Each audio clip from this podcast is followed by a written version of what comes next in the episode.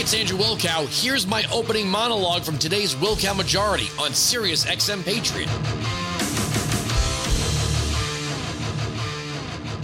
Very important things to get.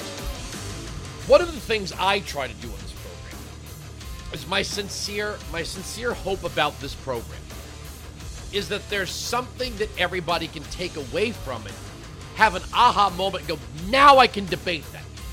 Now, when my, my idiot leftist cousin or my sister's boyfriend or whoever it is, you know, yeah, we need like, you know, to make the world fair, we like, we have to have like a global tax. It's not enough to like, you know, tax just millionaires and billionaires because if we just do that, they'll like, you know, take their money and go somewhere else. Well, man, I, crazy uh, the thought if you know they're going to take their money and go somewhere else, maybe you ought not do the thing that makes them take their money and go somewhere else. You know, that capital being in our banks for lending and stuff is good.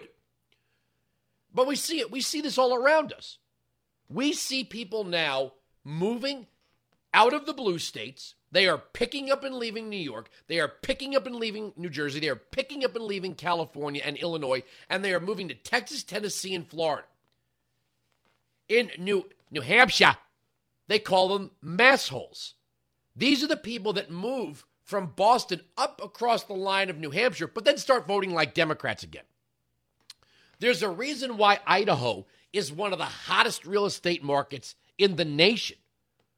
Because it turns out for a lot of people, you don't have to sit in an overcrowded office in San Francisco paying through the nose for housing. You could do your job with a lot of elbow room in Idaho. Just leave your stupid politics behind. So people are capital is moving about there you want to talk about the realignment of this country. We have two versions of it. We have the Democrat version which is now they sense that there is more of an openness to the power of the state, so they're going to tax and spend, tax and spend, tax and spend. The other side of that is a more conservative view, which is like, I'm done being raped by taxes. I'm going to pick up and move someplace where, yes, there are there is a public a sense of public good and yes there's a sense of community but it is not confiscatory for the point of answering the demands of activists that you pay the tax just to air fingers quote make things fair. But what I just said about your sister's idiot boyfriend is 100% true. The IMF has now said there must be a global tax. Now, how much time have we been spending on this program? How much time have we been spending on this program on the fact that the federal government under the control of Democrats seems to be prioritizing the non citizen. That the federal government of the United States has not only broken free of constraints in the 10th Amendment, they have now broken free of any constraints as it relates to who they plan to serve. They are now a for all mankind governing body. The government of the United States is taking responsibility for the entire world right now. Listen to Kamala Harris. We have to address all of the reasons why these people are leaving Central America. No, we don't. Their governments do. And if you're going to chalk it up to global warming, then how are Canada and Mexico and Brazil, Venezuela, Colombia, and any other nation not equally responsible? Venezuela has a massive oil industry. Mexico has a massive oil industry. Canada has a massive oil industry. How on earth can only the United States be responsible for what's going on in Honduras? Headline The Hill IMF warns global tax deal urgently needed to avoid potential trade war. The International Monetary Fund warned on Tuesday that a global tax deal is urgently needed in order to avoid a potential trade war. Quote, we are particularly optimistic for a global trade agreement on income taxation in 2021, said IMF Managing Director Kristalina George, Georgieva, if I'm saying that right, Georgieva, Georgieva, uh, said, it says, and it is urgently needed to avoid down the road the risk of spiraling to chaotic tax or trade wars where everyone loses. Didn't Janet Yellen work at the IMF? Oh, yes, she did. Now she's our Treasury Secretary. Now she's our Treasury Secretary. The IMF threw its support behind a proposal by President Biden in April to implement a minimum corporate tax global tax rate. The IMF has been calling for a minimum global corporate income tax rate as a way to interrupt the race to the bottom in corporate income taxation, said IMF Fiscal Affairs Director Vitor Gaspar. Speaking to the Wall Street Journal on Tuesday, Treasury Secretary Janet Yellen reiterated that she was working with other countries to end global tax, uh, the global corporate tax race to the bottom. So now they're going to chase every cent wherever it is around the world. Here's the problem with all of this. What they're saying essentially is government needs more money to, they, they need more resources. You always hear this word invest, right? Government has to invest in education. Government has to invest in housing. Government has to invest in healthcare. Since when is the government entrepreneurial? Well, here's what here's what really and truly separates Write this stuff down or just commit it to memory because you'll end up using it. The thing that separates the private sector's view of investment and the government's is basic risk and accountability.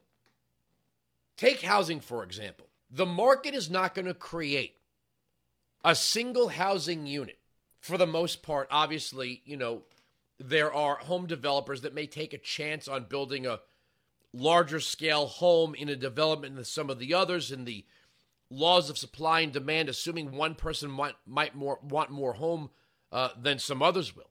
But for the most part, housing is constructed to meet the needs of the market based on what the market could afford and is willing to spend. Now, back to that. The government can't possibly know what we all need. When you hear the government saying, well, we have to have adequate uh, housing and adequate health care and adequate this and adequate that and adequate transportation, you know, some people, and this is what freedom does, and this is very important, some people don't mind living in a small space. They would rather live in a small space and maybe borrow transport from the government so they could save money, at least in their perception, for, let's say, travel. Now I don't travel a lot. I'm not a I'm not I'm I'm more of a workaholic. I'm not a vacationer. You know, I like to take my kids to Disney or at least I used to. But I'm not a big vacation person.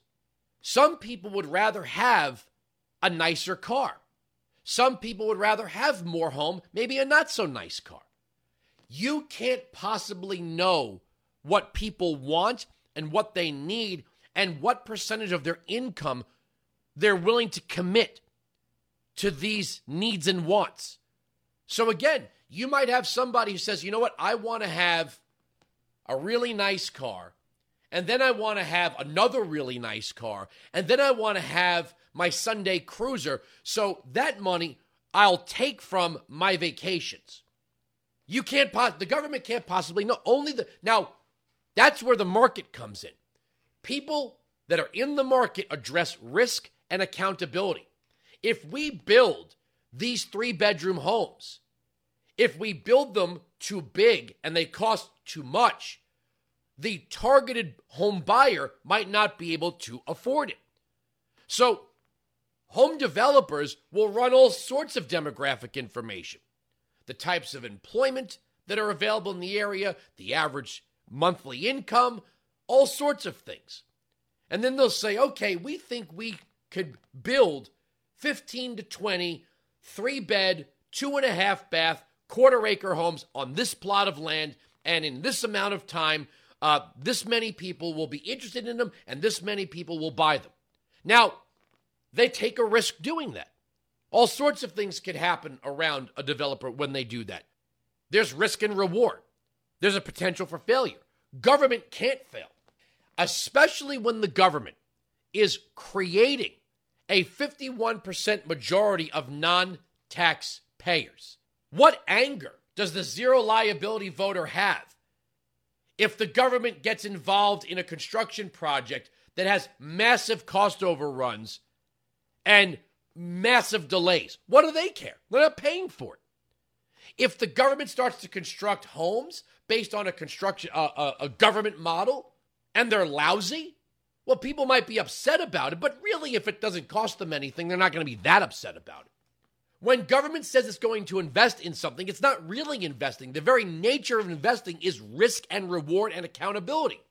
If you have a company, if you have a company that offer that goes public and they say we have this great new product we're going to offer the market and it fails, chances are the investors are going to want to remove the board of directors. There's go, there's going to be accountability for the people that put the plan in place.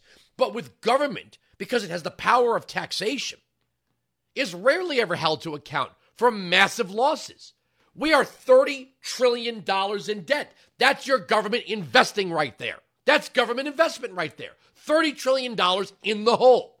And instead of recognizing that for about three years we had massive growth, massive job creation, massive wage growth, and, and upward mobility, the Democrats want to not only raise taxes domestically, they want to get themselves involved in a global tax scheme. Why? So government can take more money and waste more money. Government is not wise, it is not restrained, and is not held accountable. That's what elections are for. Yes, again, as we're moving to a majority non contributor dynamic, what accountability is there? You want to see the government be accountable? Then you have the flat tax and make everybody a taxpayer. If everybody was a taxpayer, they'd start paying attention to what the government's doing with their money. But it's really easy to wait for your check from the government, especially when the government's spending money it doesn't have. Do you think there's anybody in the recipient class who's going, you know, I shouldn't take this earned income tax credit. The government's 30 trillion into the hole. You'd actually people would actually feel stupid even thinking of that. You're giving me free money? Great. So now instead of the government penalizing itself for poor poor plans and overspending, now it becomes everybody else's responsibility to pay more taxes. And when they start to tax corporations, that means oil, that means energy, that means productivity and production, manufacturing, wherever it is, you're going to end up paying for it.